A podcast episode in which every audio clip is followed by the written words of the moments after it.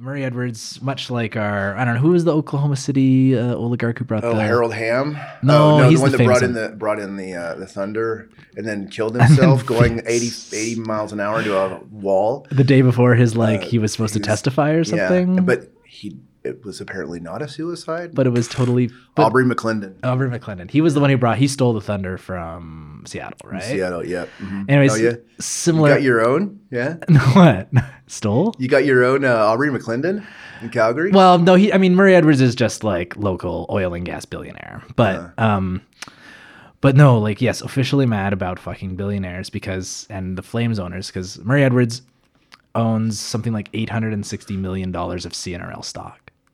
He very graciously only takes a dollar a year in base salary, but he clocks CNRL has quite a good dividend, and every quarter he clocks eight million dollars in dividends. and dividend payments. Yeah, and dividends are taxed uh, less than income, and there's all sorts of like tax advantages to declaring your income from dividends as opposed to income. So it's like, I mean, when you look at the f- the arena deal that they just got, right? Like uh, eight million a quarter, like that's that's that's the fucking mortgage payment on any fucking arena. like put a down payment on it, like any other fucking person would on they were buying a house or building a, a new like capital expense. Anyways, God. and then the other one of the other owners, who's kind of viewed as this like kindly old white haired man, this like son of Russian immigrants. Um, Who's that? Alvin Libin is his name. Okay. He's got a bunch of like stuff named after him at the University of Calgary.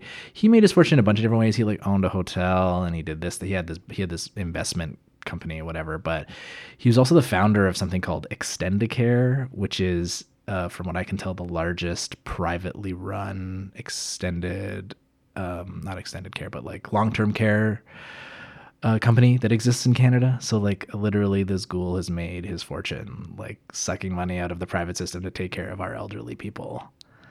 Um anyways, that's just two of the owners of the Flames that are four, but the other two are a little more a little where they don't have their stuff uh, in like public companies anymore. Like Allan Markin also I think co-founded CNRL and then um uh, this other guy, I can't remember his name.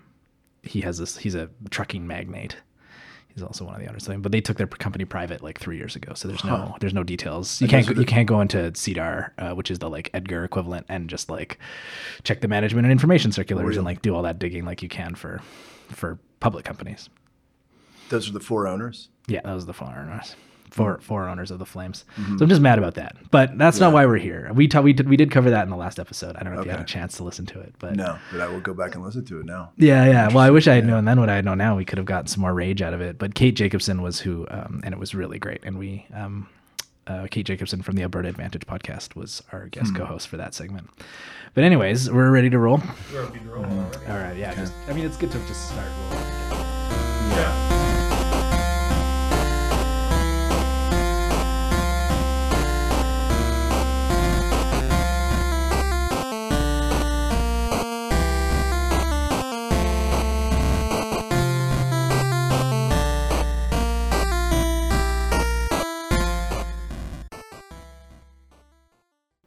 Friends and enemies, welcome to the Progress Report. I am your host, Duncan Kinney, recording here from a dimly lit basement here in Treaty 6 territory. Our guest co host today is the one, the only, Russell Cobb. Russell is an associate professor in modern languages and cultural studies here at the University, of Alberta. He's also a writer. His work has appeared in The Guardian, The Slate, Slate, well done, New York Times, and uh, This American Life. His, uh, his This American Life story on Carlton Pierce, a popular preacher who fell out with the church, not because of the usual sex or drug or embezzlement scandals, but no, he fell out um, and fell out with the church because he lost his faith. And that story was not only a, a This American Life episode, but also got made into a Netflix movie starring Chiwetel Ejiofor. He's also working on an intriguing book that will inform part of our discussion today, but let's not give it away all in the beginning. Russell, welcome to the Progress Report. Hey, thanks, Duncan. Happy to be here. Yeah. So, okay, the Slate, the Slate article was it was it a Slate pitch pitch style uh, article or what was it? Were you, were you telling? re- no, actually, it was actually a well, it was a slate pitch. I was going to say it was a, it was a it was a pretty boring book review, but it definitely had a slate pitch angle to it because I, re- if I remember correctly, what I was trying to say was that all of this uh, fretting about the white evangelical takeover of the Republican Party was not that big a deal because evangelicals, if you follow them, and it fo- ties back into my story on um, Carlton Pearson, if you follow them, is they they they get so picky about dogma that they will just destroy themselves. But um, yeah, that was pretty slate pitchy because I didn't really uh, Didn't know they, no, they, no.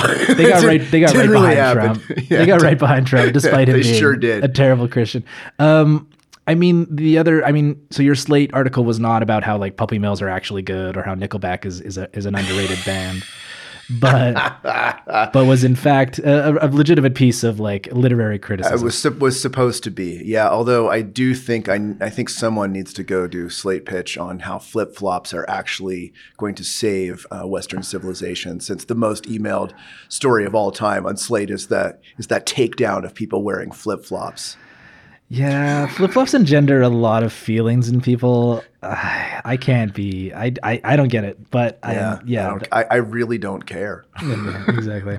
Okay, so the reason you're here today is not to talk about your slate pitch or even your movie, but um, a wider discussion about where you're actually from. So, Alberta often gets compared to Texas, right? This is the kind of really yeah, the easy- Texas of Canada. Yeah. Yeah. I keep hearing it all the time. It's the it's the really like simple, easy comparison to make. You know, there's like big hats, there's cowboys, there's lots of oil, there's lots of capitalism, but really, the, and uh, ranches, cows, Yeah, uh, meat, yeah, beef. yeah, meat, beef, and uh, and hardcore conservatism. Yeah, exactly, right? But but Texas is really its own freaking country, right? At the end of the day, it, it dwarfs Alberta in almost every way. Well, it dwarfs ev- almost every other state in every way. Yeah. So so you say there's a there's an economic doppelganger state in the United States that more directly compares to Alberta. What what state are we talking about here? Yeah, I make the case that actually Oklahoma is the most is the closest parallel to a U.S. state in Alberta, uh, and for a lot of reasons. I mean, they're they're essentially they're roughly the same size. Alberta is a little bit bigger in population, but you have two cities that control the economic and um, cultural life of of the place, uh, and but there are these things that we ha- that that people think that uh, Texas and Alberta have in common. Again, the cowboy culture, the um, much more right wing than the rest of the country. There are other things as well. Oil, uh, oil was was what really made Oklahoma Oklahoma. Um, and yeah, so there's all kinds of there's all kinds of comparisons, all kinds of parallels. And you're an Okie as well. And I, and I'm yeah, and I have this unique position of being being from Oklahoma, being an Okie, and and living here, and um, seeing so many of the parallels that you know. Often I'll just put up a, a photo of like landscape in Oklahoma, and uh, people can't decide whether it's Oklahoma or Alberta because there's a lot of sort of wheat fields and and, and pump jacks and you name it, right? Big skies, pump jacks, you know, yeah. agriculture. No, I, I I can totally see it. So you said the two cities that dominate. So these are these are Tulsa and Oklahoma City, right? Right, And so the, the, the comparison is Calgary and Edmonton. So there's a strong like Springfield, Shelbyville vibe there as well. Yeah, yeah, and I'd definitely be Springfield, man, Oh, because of I don't course. like Oklahoma, Oklahoma City. Uh, and just the same way, you know, uh, your your beloved Calgary. I ain't got no time for that. Yeah, yeah. Oh, I, can. I mean, I'm and actually. given, and given what you just told me about the rich people and the the breaks that they get and the, the what happened with the swindle that they, they just pulled with the new arena, I like it even less. Yeah, I mean, I'm actually from Calgary uh, originally. that. I've- I know, I, but I, I moved up to Edmonton nine years ago. Actually, I, I'm actually a true Edmontonian now because I did go to uh, Heritage Festival over the weekend. Well, congratulations! I still haven't gone. and I and it is it is a little uh, terrifying experience. It's just like so many people, so much meat on a stick. But I did have fried dough from a country. I did have meat on a stick from a country. Good. Um, my daughter freaked out. It was great. I had a great experience. It was really hot. that's those are all reasons why I don't go. yeah. Okay. Okay. So back to Oklahoma. So walk us through the like the political situation in Oklahoma and and especially I, th- I find that Alberta and Canada typically are just like five to ten years behind Canadian or sorry five to ten years behind American politics and we are kind of really just pulling up and coming up behind what Oklahoma's already done right Right. Yeah. And I mean, that's another thing that Oklahoma and Alberta very much have in common. I mean, until this sort of NDP interregnum, um, this sort of rule of a conservative party very much parallels what happened with Oklahoma is, is the Republican takeover of the state house is is complete. Um, all statewide elected uh, offices are, are, held by Republicans and have been that way for a while, and um, so they really got carte blanche to to carry out an experiment. The past, you know, starting when the the last Democratic governor um, uh, gave, I think it was 2007, we switched from um, uh, to a to a Republican governor. Mary Fallin took over, and then they had the the both uh, the both uh, sides of the of the state legislature to basically do what they wanted. So they they got to they got to just go whole hog Full into full, uh, to cut taxes, cut everything that you could possibly think of, and um, you know with the with the promise that it would all pay off for people because again, like Alberta, uh, oil and gas would there would be an incentive to drill, more jobs created, uh, l- less corporate taxes, more investment, more take home pay, and everyone would be happier. And it, it was it was a, a, complete well i don't even have to i mean i don't have to tell you uh, or really anyone that be listening to this podcast how that situation turned out but it was it, it, turned out so badly so badly that oklahoma which has been dominated by the republican party and is also considered one of the most apathetic states the, actually the single most apathetic state in the in the union in terms of voter turnout and in civic engagement you saw this massive walkout by teachers that surprised everyone. And it was and the support for the teachers was was overwhelming. Uh, and that was not just the teachers themselves but the support staff for schools and they basically brought the state to a standstill they occupied the legislature and uh, achieved some small victories and really a moral victory as well and this was part of a wave of teacher strikes in the united states especially in these like really um, like down in the dumps, Republican-run states for the most part. Right? They like were. West Virginia, Oklahoma. There's a couple other I'm forgetting. Arizona, yeah. Kentucky. Yeah, so those those yeah exactly those those states where the Republicans had such a free hand to do what they wanted they they were the places that had the most the most supportive and the largest walkouts of teachers.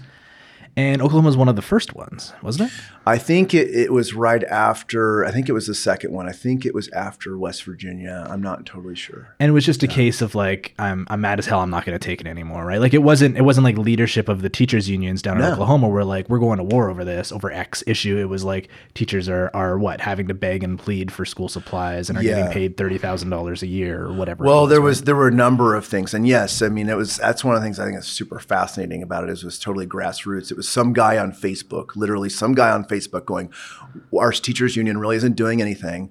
Uh, we've got to do something." Because one of the things that was happening was there was a massive teacher exodus from the state. So and all of these things, it's important to keep in mind that with this Republican revolution of this these tax cut revolution, it, it it it just things went from bad to worse. So teachers started leaving for other states where teacher pay was higher. And then this had another effect, which was that um, you, they had to bring in unaccredited teachers. So all kinds of teachers who have no accreditation, no training whatsoever, get emergency certification to become teachers. Some of the things that happen are truly horrific. Um, there were cases of, of unaccredited teachers who came in who just had no training whatsoever. They were abusive sexually and physically to students.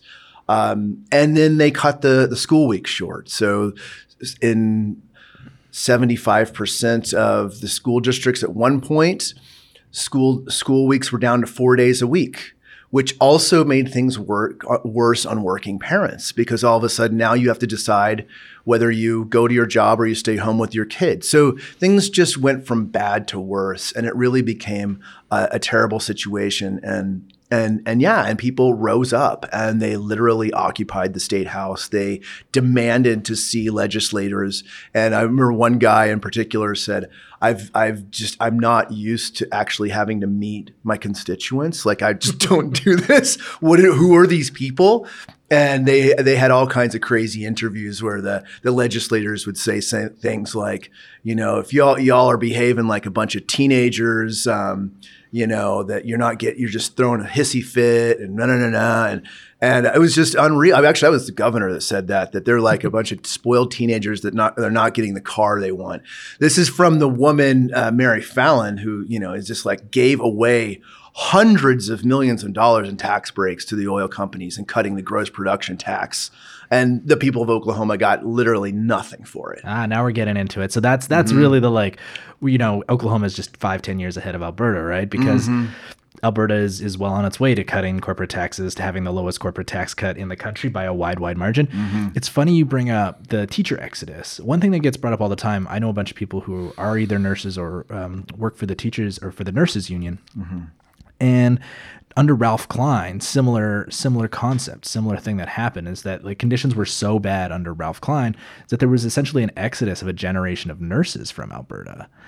And that the nursing profession essentially had to spend the next 20 years after Klein like f- figuring out how to fix this generational gap in its workforce. And um but again, that's our that's that's some that's some prior neoliberal bullshit. I mean, Oh, we're just gonna get another cycle of it. Well, yeah, it, it keeps cycling back, right? I mean, it's not like once this power they, they consolidate power. It's not like they're going to sort of throw throw you a bunch of crumbs. And it wasn't just the Yeah. education system too, right? From it was the, it was the entire social safety net that was essentially uh, slashed to bits by, Oh, by the governor. it's it's horrific. I mean, there's there's so many things. I mean, one that I actually had personal experience with because my mom was um, she was uh, she was ill and in a long term care facility was was med was Medicaid. You know, Medicaid is the is the uh, the health safety net of last resort for Americans because if you're absolutely totally poor, Medicaid will step in. But Medicaid, the rates that Medicaid was paying out to hospitals and nursing homes and such was also slashed. So then you have these hospitals and nursing homes going, okay, we want to accept Medicaid because we want to take care of our indigent, but Medicaid is paying, paying so little that we can't pay our staff, so we're not going to accept Medicaid. So you, like I had this experience to go to a nursing home and be like, okay, I need, you know, it looks like at some point she's going to need Medicaid because she's going to run through her her savings. I mean, these things cost like three hundred dollars a day, uh, and which ones will take Medicaid? Well, there's just these few, and they're terrible. You can see their ratings; they're the they're the bottom. They're like all kinds of, of social issues. So you're getting this. So you get this two tier system, right? Which I think really worries me about Alberta. I mean, as as an Okie, like I come in here and I feel like the social, like from my perspective, it's like the social safety net is okay. You know, it could be better, but it's okay because from what I come what I come from, it's like these two completely different societies, right? Like there's the there's the people who can afford private school, and those private schools are quite good. And then there's the public schools, which are just getting worse and worse. There's uh, private Medicare, there's private nursing homes, which are quite good. And then there's the rest. And it's just, and those get worse and worse. And to me, what I see is what I see coming, right? I, I see, I see all of that coming here. And it really freaks me out, and I don't understand why people aren't aren't aren't uh, you know like just listen to people like back there, a lot of them who are even Republicans or independents uh, that aren't at the super wealthy end of the spectrum, and they're and they're they're shocked. They're ter- they're terrified of it. You know, they may not be the most engaged, like, ideologically committed progressives, but when they see it and when they feel it, they know it's wrong. Yeah, it's it is scary to see kind of what Jason Kenney has for the his plans are for you know our education system, our Mm-hmm. social safety net, and it's and you know I do believe I do firmly believe that he is like a true ideologue when it comes to this stuff, and that he, He sure wants is. to he wants to tear it all down and start from scratch, and and really kind of you know Margaret Thatcher 2.0 here in Alberta. Um, you know, one of the other things that that is kind of one of the interesting parallels between Alberta and Oklahoma is its relationship to its to the indigenous people who are originally That's from there. true. Oh yeah.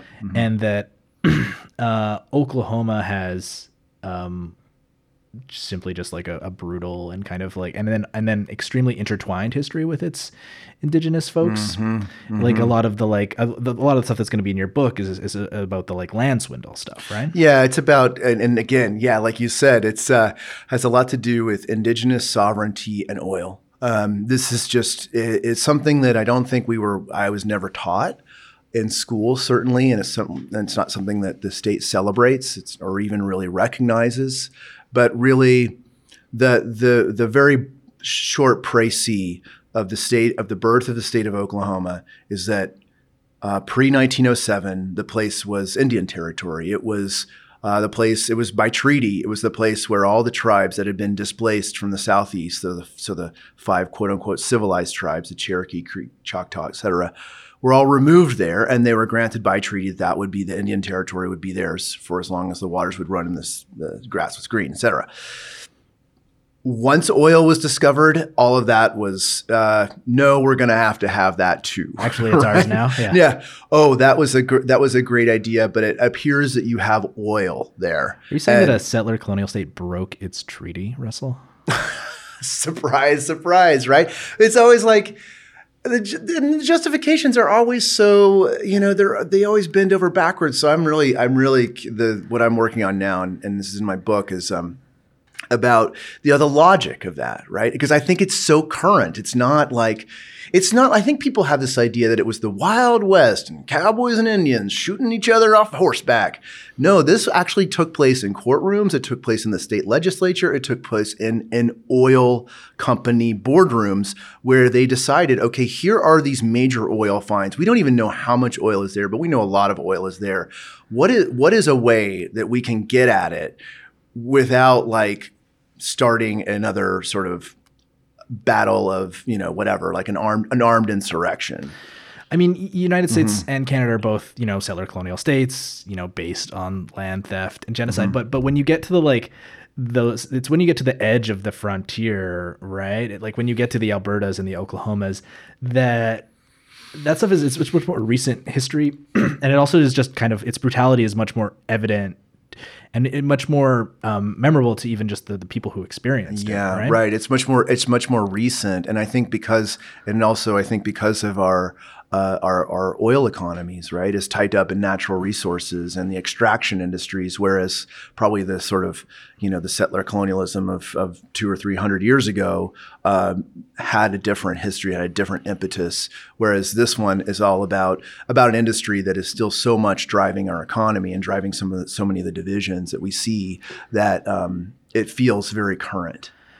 One thing where Oklahoma also has a, I think, a very interesting leading the way, where Oklahoma is perhaps leading the way when it comes to Alberta on this is intertwining the oil industry with uh, Christianity. Yeah, yeah, And right. So, and so we have, I mean, the ethical oil argument hasn't really made its way to God is good. Uh, but but it, it's kind of it kind of under undergirds it and underpins it right we were blessed with this natural resource we must develop it in order Yes. to you know enrich ourselves and our people but and that we're somehow just this like enlightened people We are that will, we will be good stewards of it in ways that those brown people won't be. Yeah, exactly, right. And Mm-hmm. and so, I mean, the state government in Oklahoma is extremely intertwined with the oil and gas Mm-hmm. industry. Um, I mean, the state, um, the provincial government here in Alberta is extremely intertwined with the oil and gas industry. But one thing that stood out to me when researching this episode was really um, just how intertwined both the state. Uh, well, just maybe just how much more religious the state of Oklahoma seems to be. Perhaps that's the kind of one difference that that stands out to me between Oklahoma and Alberta is just how like uh, kind of state Christianity seems to just be so de facto intertwined with uh, the state of Oklahoma, the government of Oklahoma, and the kind of culmination of this does seem to be, you know, Governor Mary Fallin proclaiming, you know, October thirteenth to be, uh, Oil field prayer day. yes, oil field motherfucking prayer day. In that, Actually, technically, first first it was it was Christian, well, Christian prayer day okay, because it was going to be a specifically Christian prayer. that wasn't woke. That was that was And- exclusion. And exclusionary. and and somebody said, you know, Governor Fallin, could you at least include the Hindus and the Jews? Maybe not the Muslims, but Hindus and Jews. She was like, fine. We'll drop the Christian comment. okay, so sh- the official proclamation is is is hilarious and kind of speaks to what we were talking about, right? Here it is. Oklahoma is blessed with an abundance of oil and natural gas, allowing the state to be a prosperous producer of these valuable resources. Oklahoma recognizes the incredible economic, community, and faith-based impact demonstrated across the state by oil and natural gas companies. Uh, Oklahomans were urged to thank God for the blessings created by the oil and natural gas industry and to seek his wisdom and ask for protection. His wisdom. I love it. And A and patriarchal God, no less. of course his wisdom. And then wasn't there like a 5.6 magnitude like earthquake that happened Oh the yeah, same day? yeah. I said the very same day. Yeah, in Cherokee, Oklahoma. Yeah, Uh, and Yeah. 5.6 is no like that's actually a pretty substantial. yeah, earthquake. yeah. Well, that that that year, uh, 2017, for the first time ever, um, Oklahoma actually had mo- registered more earthquakes than California, and that is almost exclusively due to uh, horizontal drilling, fra- f- fracking, et cetera. Yeah, they're not on any kind of uh, Oh no, plate or no, anything. no, not not at all. Yeah. There's there's another there's a there's another quote from this um, Washington Post story on um, the oil field prayer day that I do have to say here. It's from Jeff Hubbard, a member of the Oilfield Christian Fellowship, which is the oil patch chaplains who are a part of they were a part of the festivities around Oilfield Prayer Day. We have a saying. The oil field trickles down to everyone. yes, indeed, it does. And, uh, and and you have this thesis that you've kind of brought up here, like you've seen kind of what happened in in Oklahoma, in when you know the, the Republican governor took over, the Republicans essentially took control of everything, and they had this essentially two step process to kind of like mm-hmm. maintain and build their control of the, of mm-hmm. the state. And what was that? Yeah, well, the first the, the first step is you just promise the world, right? You you say, well, because people are because because our understanding of history is so shaped by a sort of petro a white petro Christian worldview, people don't really understand the, the historical background. So when someone comes in and says, "We're going to deregulate and we're going to put money in your pocketbooks, and we're going to drill and we're going to Jobs. low, yeah, jobs, you know, plentiful investment. Ah, you know, people are like, yes, and uh, let's do this. And um, and uh, yeah, so that's sort of the first step is you you make all these promises and you think, and then when they don't, when when inevitably, right? Because they're by design not going to When capitalism fails to Fail. produce bounty for everyone, for yes. everyone. Um, surprise again. Um, uh, then you have to find a way to make excuses to blame someone. Who's to blame, right? You have to find an external enemy. is what it is. Find that external. Uh, find that external enemy.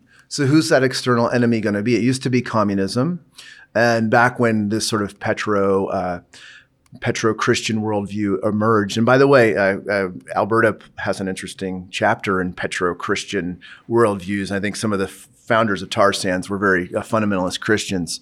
Um, you know, this sort of belief that sort of we're anointed with this oil and it's your bounty and it's a Christian duty to protect it and extract it. Um, anyway, when that doesn't trickle down, um, then you, yeah, you find you find an enemy. So you know, in the Cold War, it was it was communism, um, and now, well, we've been you know kind of rooting around for an enemy, and I think we found it: immigrants, right? Or yeah, like people coming up from from Mexico Mexico, or America. even or yeah or uh, or you know Muslims. I mean, we I can't. I just I, I can't help but laugh. It's just so ridiculous that at one point Oklahoma passed a, a state constitutional amendment um, banning the use of Sharia law in Oklahoma courtrooms.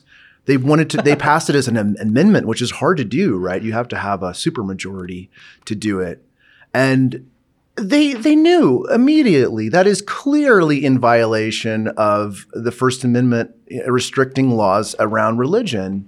You're basically saying one religion can't. it- so one, no one had ever used Sharia law. It's just, just fake. It's like ridiculous. And two, it is clearly unconstitutional. And so it was struck down by the courts like in no time. Um, but that wasn't the point. The point is that we found that we found a foreign, we found an other. We found the other. So and- even though Oklahoma isn't on the border, there's still enough of a of a population of immigrants that they were like, we found our bad guys, we found our enemy.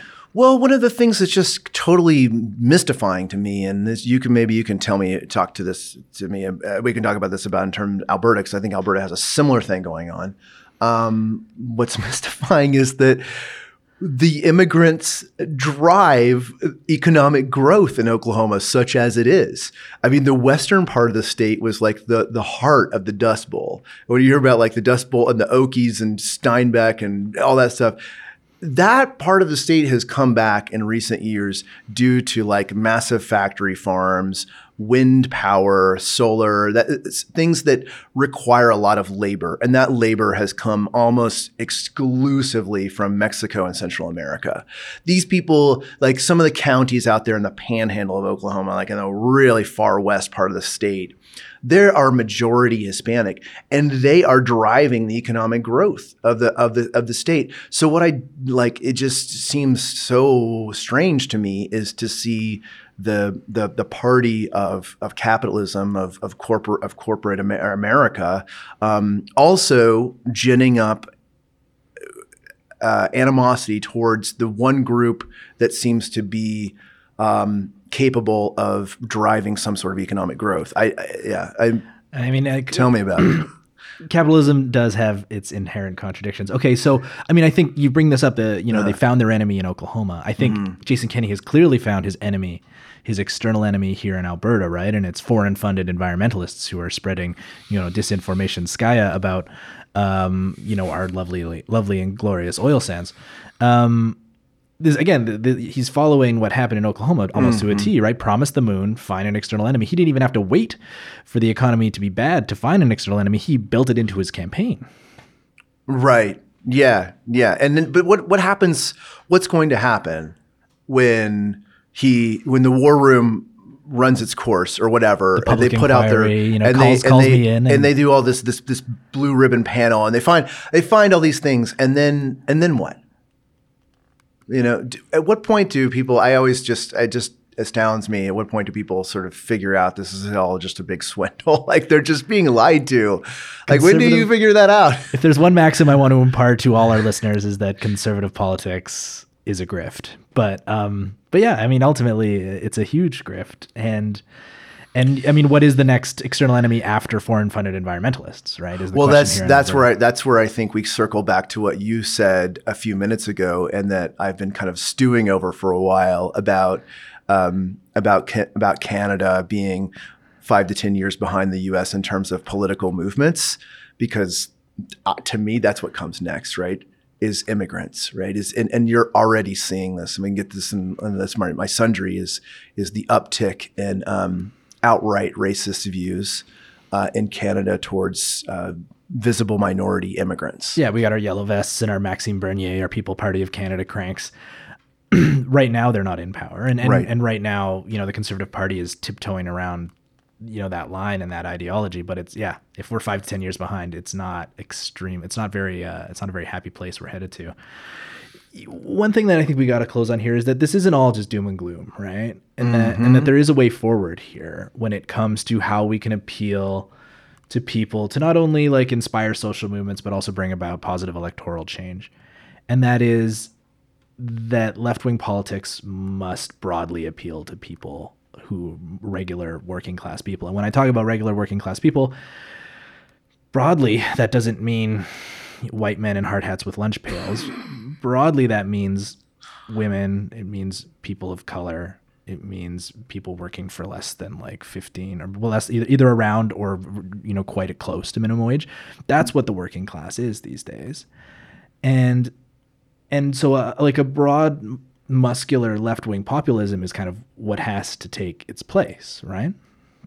If we Right. if we're to have any hope of actually combating this Absolutely. I mean, yeah. I mean, I think what you said is just so important. It's it's so it's it's crazy that we hear this stuff about the working class and and the sort of the image that pops in people's head is is exactly this white man in a, in a hard hat. I mean, it's the people that are suffering are generally like women, families, uh, immigrant populations. Like th- those are the people. Yeah, and you connect to those issues. I mean, I think that, that that's one of the lessons of Oklahoma is in in the victories that that did come out of post teacher walkout and the midterm the midterm victories of some Democrats, uh, some of them actually quite progressive Democrats, was that's what they spoke to is just they actually didn't talk about Trump. And there's one in particular I, I've been following, and I spent some time with her.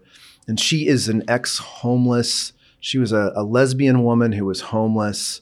um, uh, then retrained herself to become a social worker, and uh, won her seat in a very, very conservative district in suburban Tulsa.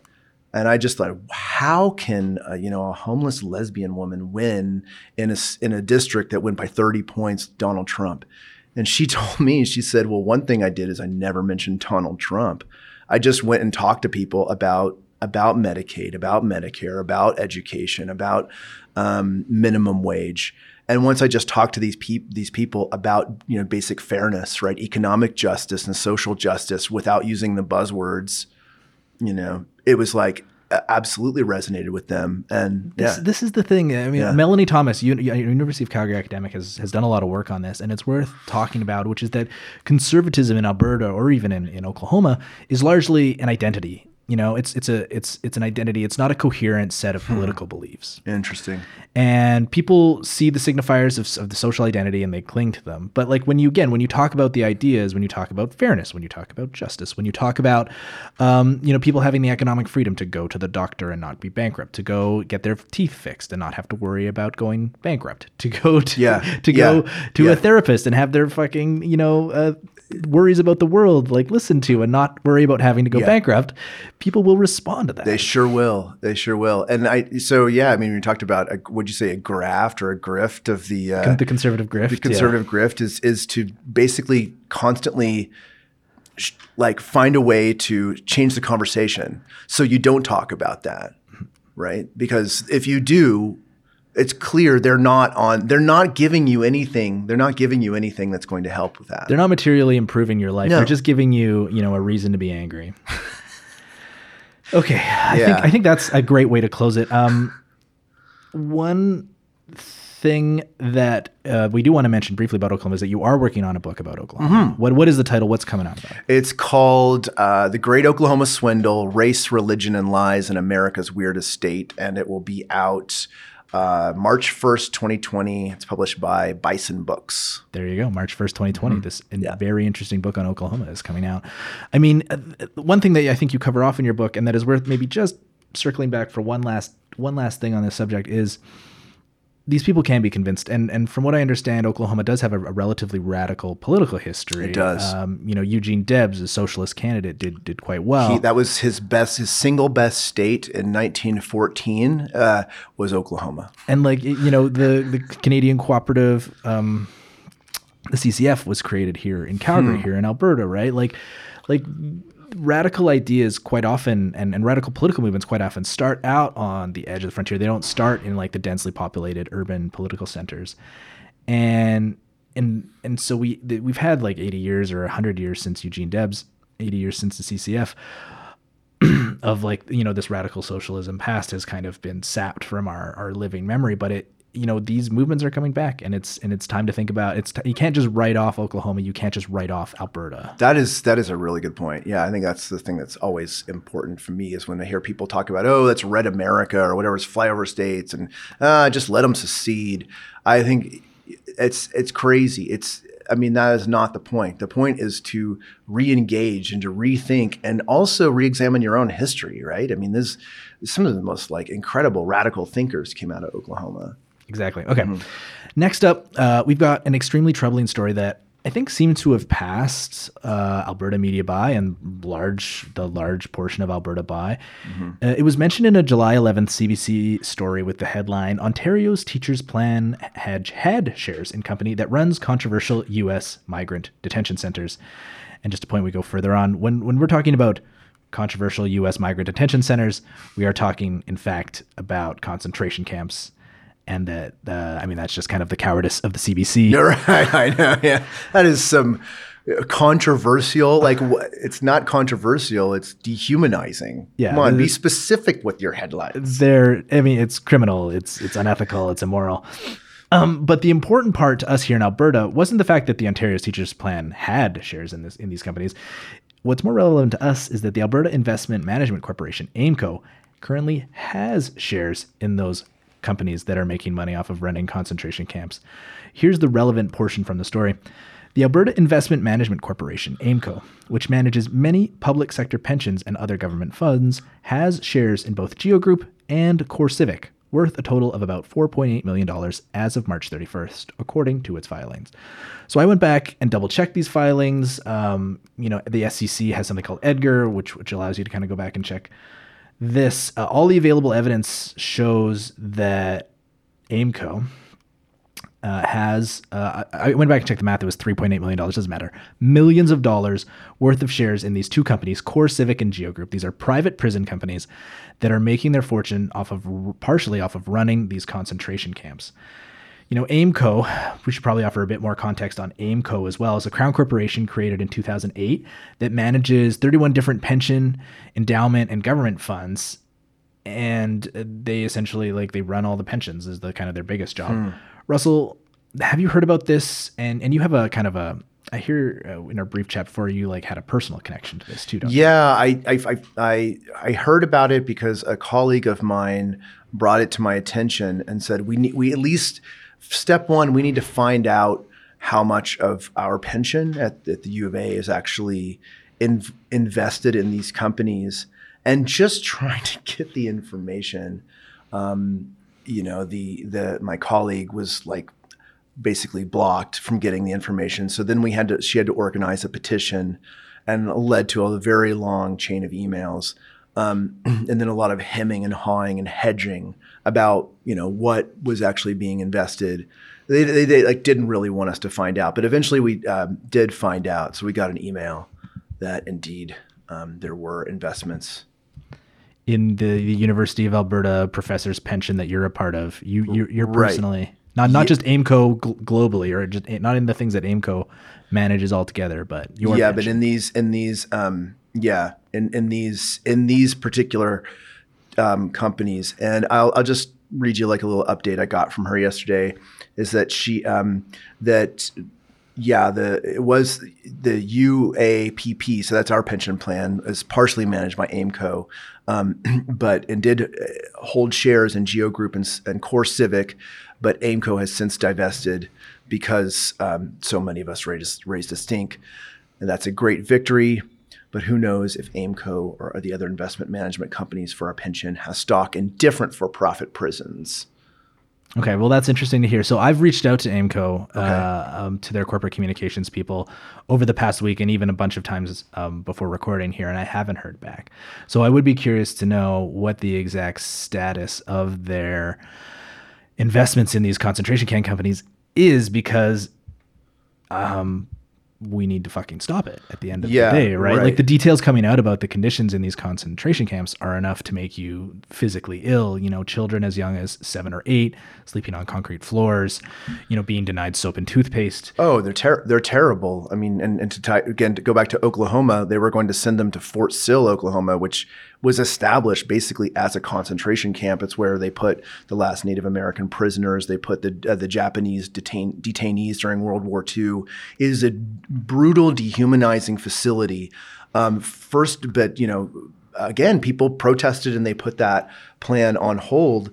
And yeah, again, like with some good news, Duncan. Like I just think that like I was just reading over the an email that we got from from the uh, the director of the pension plan, um, saying that that they had because of these concerns, quote unquote concerns. I love how they're always like just using the just the most lame language.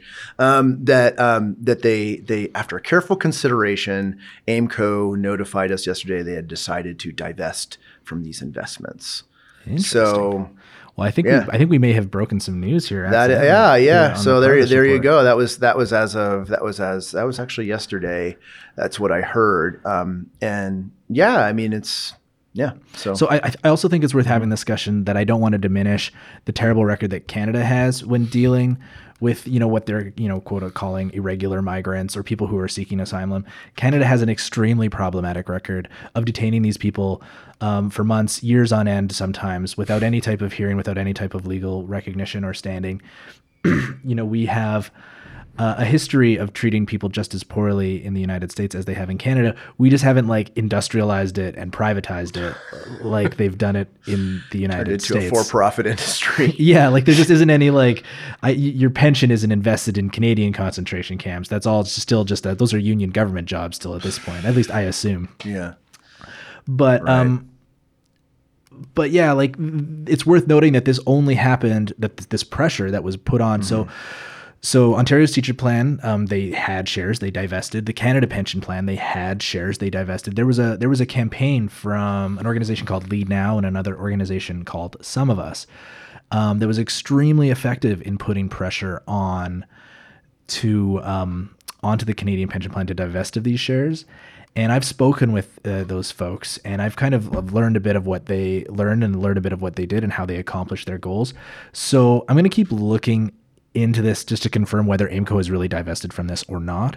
But if they haven't, I think it's I think we're obligated to kind of move forward with a campaign to put pressure to gather people together to talk about what to do next and to put pressure on AIMCO to divest from these things. Okay, well, I mean that's a nice little bit of encouraging news.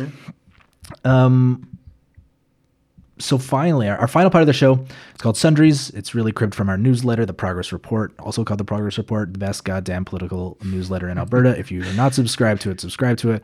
Russell is subscribed to Yeah, it. it is um, good. I was just telling, I was just saying on the way in, it's like, you know, you get those, all those email digests every day and like 90% of them, you're like, done, done, done. That one I always read. There you go. Mon- you get it Monday morning. It's really good. Jim Story, our, our producer and editor, writes it. It's fantastic. But uh, this is a time to bring up the kind of short little hits that we didn't kind of have over the course of the show. And uh, Russell, what do you got?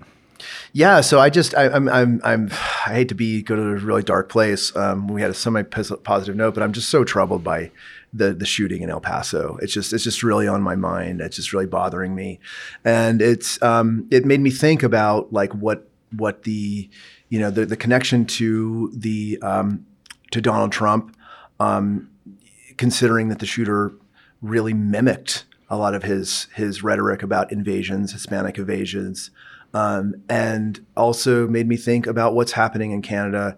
Um, I found this study that shows that for the first time that I could find that Canadians in 2019 actually expressed more concern about visible minority immigration than immigration in general. So, like in 20 years ago, there was concern about immigration taking away jobs, but it wasn't necessarily Brown people. brown people, right? But now, now for the first time, you see more people concerned that it is actually people of color, immigrants of color, is is more problematic than just immigration as a phenomenon. Yeah, like- and yeah, I mean, my grandmother and my grandfather were immigrants from England, right? But I, they, uh, my grandfather was a teacher. My grandmother was an administrator. And did anyone question whether, like, by you know, could they be seen as as fully Canadian? Because that's another thing that you you see with Republicans is they're questioning whether uh, that now a majority of Republicans question whether an immigrant of color could actually be fully American. or were they seen as like taking away jobs of like qualified Canadian teachers too? right? Mm, I mean, it's a- Probably, yeah. No, a- they're just enlightening you with the the mother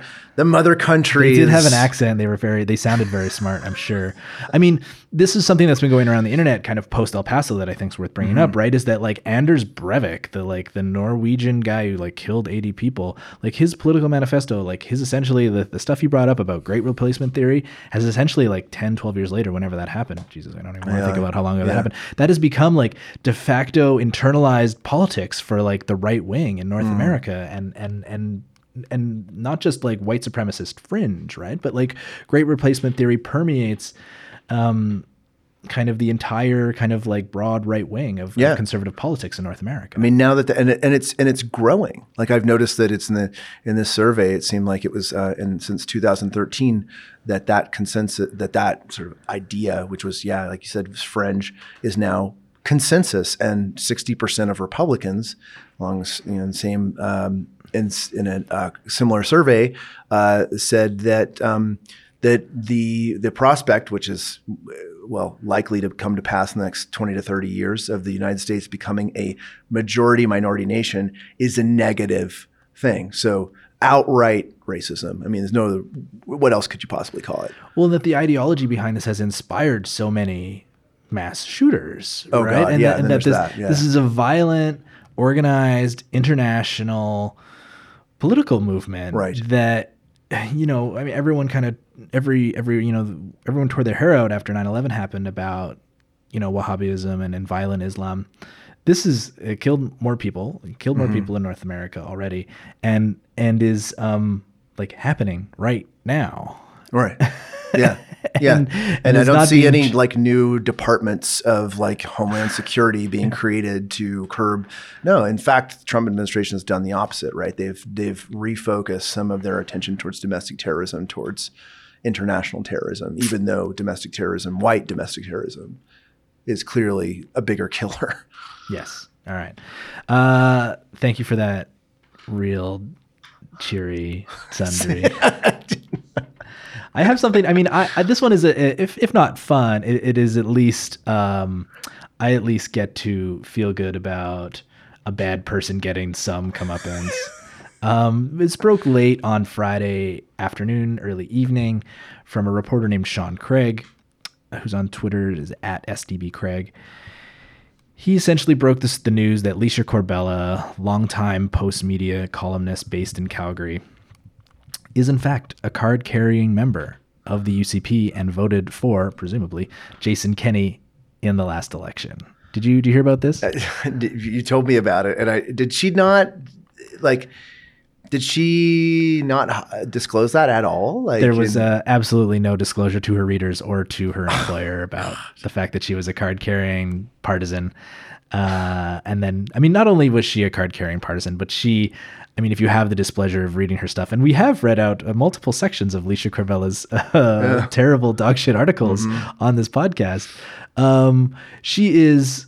I mean, it's not a surprise that she's a card carrying UCP member right. um, as she is an enthusiastic bootlicker of Jason Kenney and conservatism and capital in general. But like, yo, you gotta like, if you're gonna buy a membership, like there are still some journalistic norms and standards that do exist, and one of them is is is like disclosing if Disclosing- like, disclosing if there's a conflict things. of interest, Yeah, right? right. Like if you're a if you're going to the point of buying a membership in a political party and voting for a political particular person to be that leader, you're clearly invested in this person succeeding. And to then write years and years of articles um, licking Jason Kenney's boots and going after Rachel Notley and the Alberta NDP without telling people is a gross, um, you know, just a gross, gross thing to do. How did do, do you know how it how it how did they find out? Uh, I don't know. Sean Yeah. Craig's article. Yeah, Sean, I know Sean Craig is working on an article. It's supposed to be coming out very soon, Uh-huh. so keep your eyeballs peeled on that. Yeah.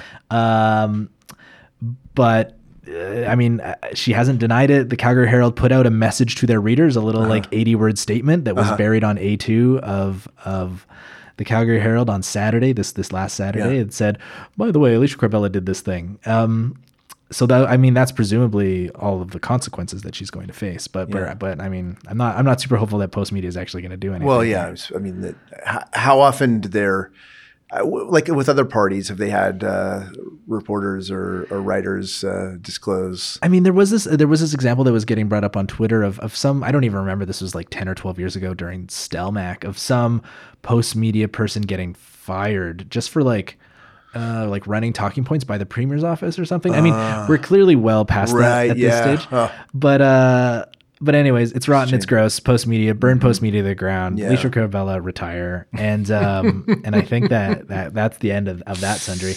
Um, I think that's it for this episode of the Progress Report. I want to thank you so much for coming in, Russell. I want to thank everyone who uh, who's listening who made it all the way to the end. If you do like this show, please take a minute to leave a five star review and a generous blurb. This really does help us pick up new subscribers. If you have any notes, thoughts, comments, death threats, you know, constructive criticism, Send them to Duncan, not to me. Yes, please send them to me. I'm on Twitter at Duncan Kinney, and uh, but you can reach me by email at duncank at progressalberta.ca. What's the best way for people to find you online, Russell? Um, well, you can. I, I, I'm more of a lurker on Twitter, but hey, still follow me anyway. Uh, Scissortail, and by the way, Scissortail, Scissortail flycatcher. That's a state bird of Oklahoma. So I am Scissortail74.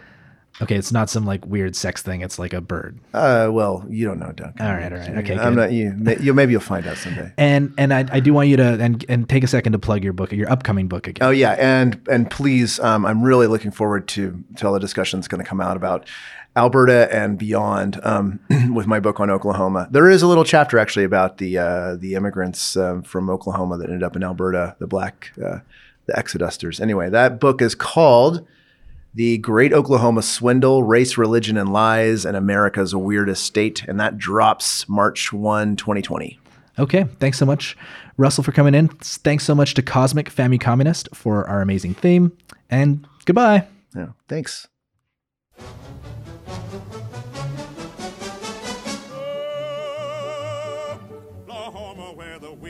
Comes sweeping down the plain, and the waving wheat can sure smell sweet when the wind comes right behind the rain. Oh, Oklahoma every night, my honey lamb and I sit alone and talk and watch a hawk making lazy circles in the sky. We know we belong to the land, and the land we when we say, I-I-O-E-A, we're only saying, you're doing fine, Oklahoma, Oklahoma, okay.